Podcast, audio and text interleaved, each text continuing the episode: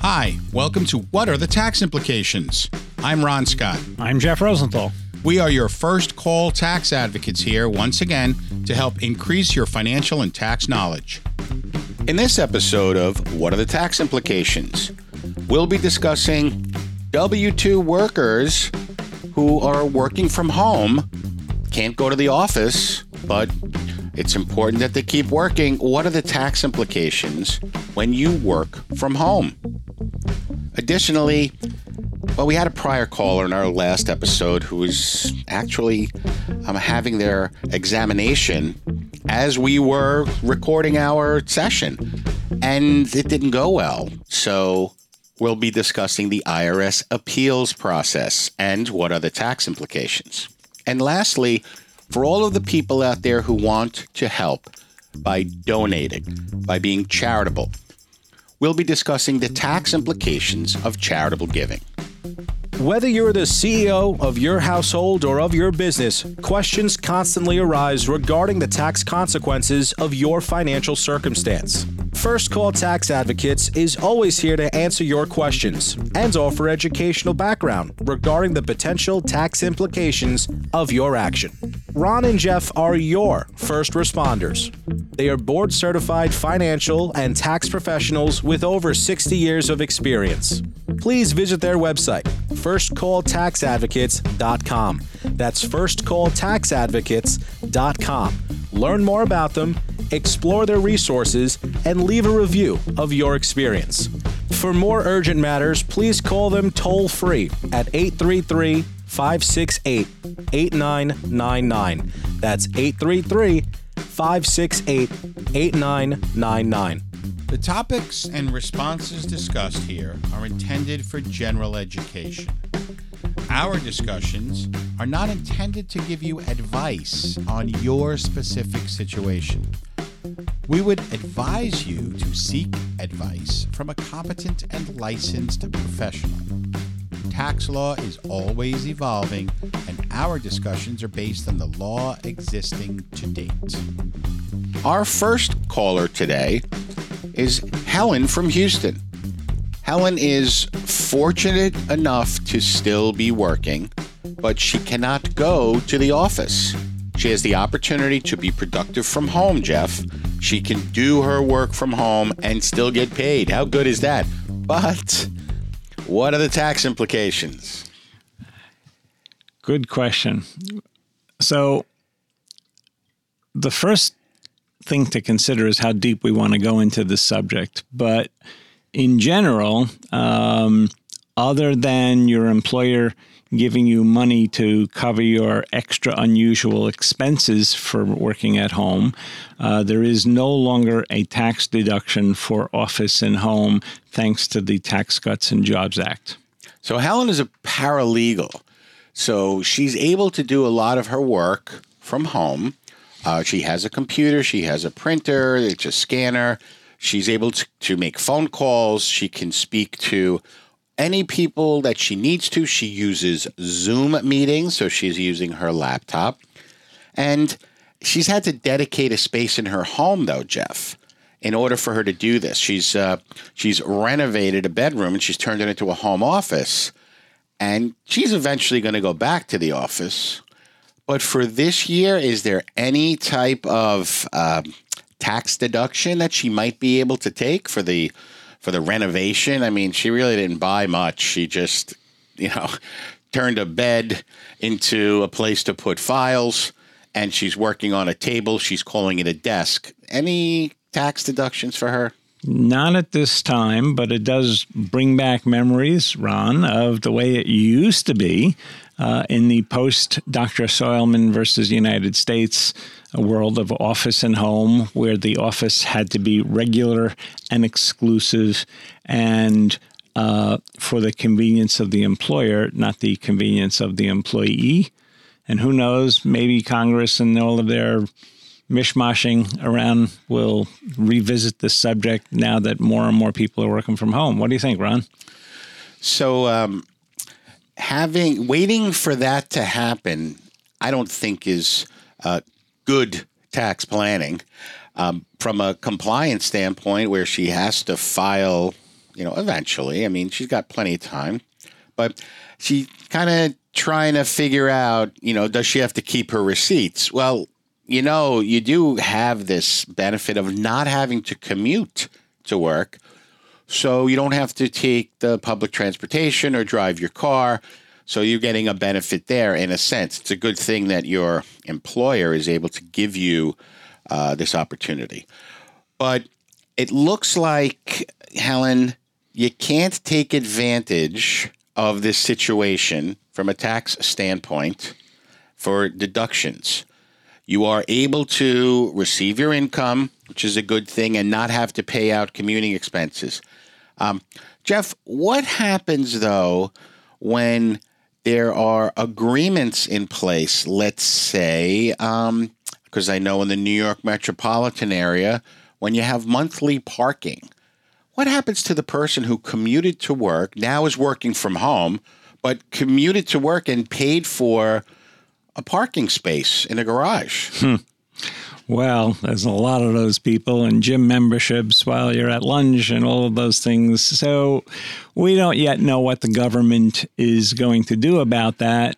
But as of now, you entered into a contractual arrangement. You're obligated unless there's some kind of divine intervention from the state capital. It's kind of like renting, right? Renting. Uh, office equipment. You can't go into the office to use the equipment. Now you're using your home copier right? So I guess those are expenses maybe that can be reimbursed by the company. So, Helen, we don't yet know what uh, the tax implications will be. Um, we hope to learn more about this. Our show tries to stay current, uh, but at this point, keep good records, keep receipts just in case. Good luck, Helen. Our next caller is Ted from Tottenville. Re- remember Ted? We had him on the last episode. So, yeah, Ted. Ted's uh, examination didn't go so well, Jeff. Turns out that his friend, uh, who um, helped him, remember that guy, helped him with the tax return. So his friend represented him. No, maybe no, didn't represent him. Was a witness. Oof, turned out to be a witness for the prosecution. So we have some tax implications here, Jeff. We have Ted in trouble. Uh, the IRS did not uh, see favorably for him, and we're going to have to appeal. So, what are the tax implications? What's the process of uh, an IRS appeal? Oh, there's plenty. Um, sorry about that terrible news, Ted. Um, Ron, you and I talk about this all day long. Oh, yeah. Um, the first step is to go to the manager of the audit unit.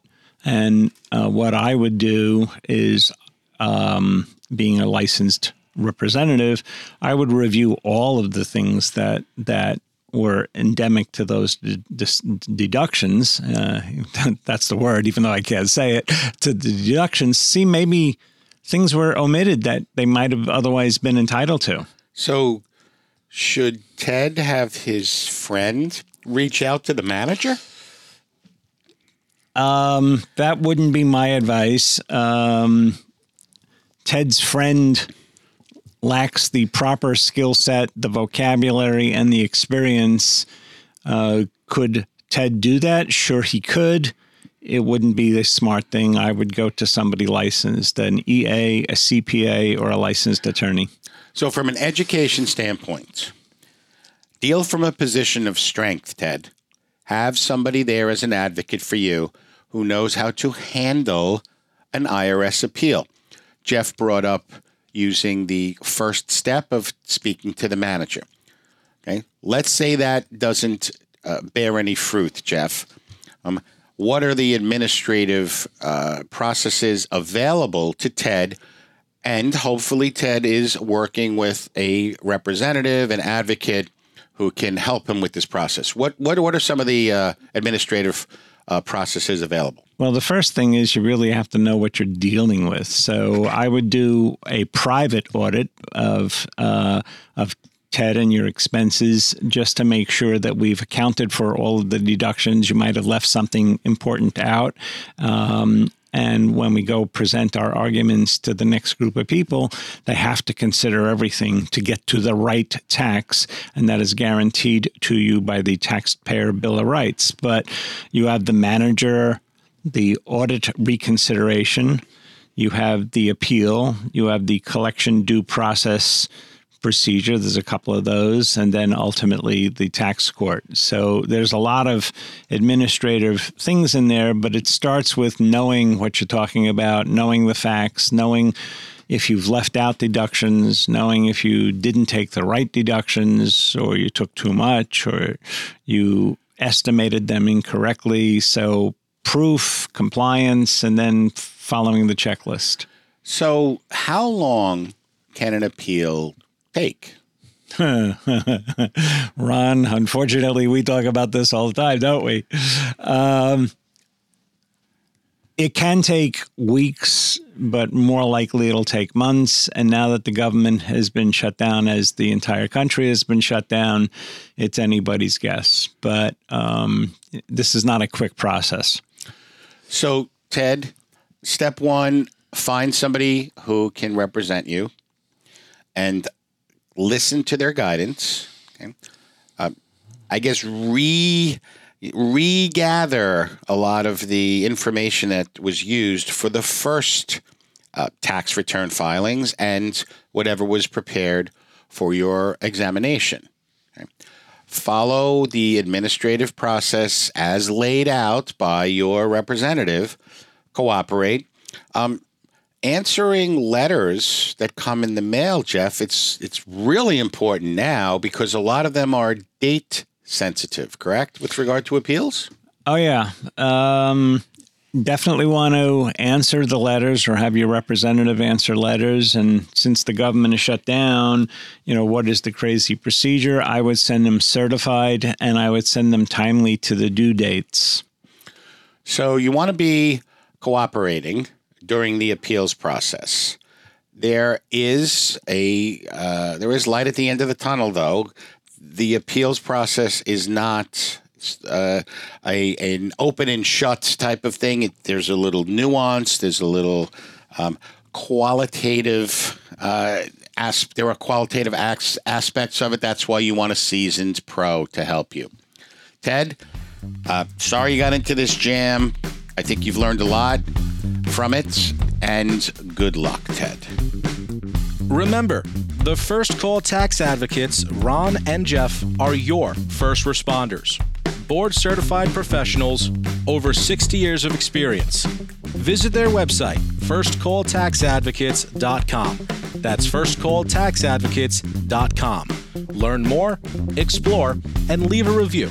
For more urgent matters, call them toll free at 833 568 8999. That's 833 568 8999. And for you subscribers, we offer a complimentary consultation to discuss your tax matter. Our next caller is Warren from Wichita. And Warren is a charitable guy, Jeff. He uh, he wants to help. He is not suffering like many during this uh, during these tough times. And Warren is looking uh, to continue to give his money away so that he can help people. But the question he has is what are the tax implications if I give money to charity? Ron, we talk about these kinds of things all the time. Uh, the subject happens to be frequently litigated in tax courts. Uh, but um, essentially, you get a tax deduction for your donative items, uh, and if they're more than five hundred, more than two hundred and fifty dollars, I stand corrected. You need a written receipt. So there's a uh, there are rules with regard to um, proving that you have given away cash or property. Uh, there are, uh, my understanding, there's a something from from the organization that you donated as proof, maybe even an evaluation of the asset. But you get an income tax deduction, assuming that it's all legitimate and you have the proof in the event that you're examined. So the income tax deduction is that an unlimited deduction? If, like, for instance, if I gave away a million dollars, do I get a million dollar deduction on my taxes, Jeff? Well, nice try. Uh, basically, your income is a big factor, and you can deduct up to 50% of your adjusted gross income, 60% if it's cash. And there are other rules depending upon the size of the donation and whatever. Sometimes that 50% is 30 or 20%, but um, it's not an unlimited amount. Now, the deduction is preserved, so it is whatever you don't consume in the current year, you carry forward to the next year. So, the different types of property that can be given away is also a factor. So, you mentioned cash. Charities like cash. You give away cash, you are limited to 60% of your adjusted gross income for the deduction. If you give away tangible personal property, like an automobile, if you give it away and the charity uses it for their intended purpose, right? Now we're talking about 50%. So there's there's a lot of details. Work with your tax advisor on picking and choosing the right way to uh, to give the money away. Now that's on the income tax side, Jeff. What about somebody who's got some significant wealth and would like to give that money away so that it can be used? But what are the what are the tax implications of giving it? Forget about the income tax. The gift tax. Does, he have to pay gift tax if he gives it away? If he's giving it away to an organized charity, the answer is no. If it's within the family or to strangers and friends, then the answer is probably yes. Um, and you certainly need a good and well trained advisor to counsel you. If you're giving it away to a organized charity, and there are a number of different vehicles to use in, in estate planning, you probably can get some very large tax deductions for that. So the the general rule there is an unlimited gift tax deduction. So if you give it away, uh, unlimited charitable, right? Charitable gift tax deduction. If you give it away to an a um, qualified charity, then you do not have to pay gift taxes because generally the donor is responsible for the gift tax. So if you follow the rules, you can give away a lot of money to a qualified charity. Does that lower your gross estate for estate planning purposes? Oh, yes, it does. And it was not going to come back into the calculation. That's a topic for another day. So, Jeff, the the uh, vehicles that are available to people um, probably would be a topic for another show. They can um, give the money away and get income back, right? What are the names of some of those vehicles? Oh, there's a charitable remainder trust. There's a charitable lead trust. There's trusts for just about everything imaginable. A skilled, qualified attorney and skilled, qualified financial planner, uh, probably working together, would then bring about a overall plan, present you the pros and cons. Um, but one thing to remember generally, when you're giving money away, you are giving up the complete ownership and complete right and title. If you retain some control over that, I give it to a family member, but I want to use it, that's not a completed gift. So, Warren, let me just say thank you on behalf of the rest of the people in the world that you are being uh, gratuitous and charitable and in, in giving away your wealth. And hopefully, it'll benefit as many people as possible. Yes, there are positive tax implications with regard to income tax and gift tax. Thank you for listening. We hope you enjoyed the show. You probably have additional questions, don't you? We are your first call. Remember, everyone's situation is unique, but we should be your first call. We are your first responders. the 911 operator doesn't call you, please call us toll free at 833 568 8999. Again, 833 568 8999. And visit our website at firstcalltaxadvocates.com. We'd love to know what you've learned today, so please leave a review on our website. We have attempted to appeal to a broad audience, but we want to help everyone if we can. In our next episode, we'll be discussing topics from callers, including the non citizen spouse. Can the, the non citizen spouse receive from the citizen spouse? Meaning, can gifts be made and what are the tax implications? Also, U.S. tax court. When the appeals process with the IRS has still resulted in a stalemate, and the taxpayer says, I disagree. Tax court could be the place to go, and what are the tax implications? And lastly, the Roth IRA or Roth account conversion.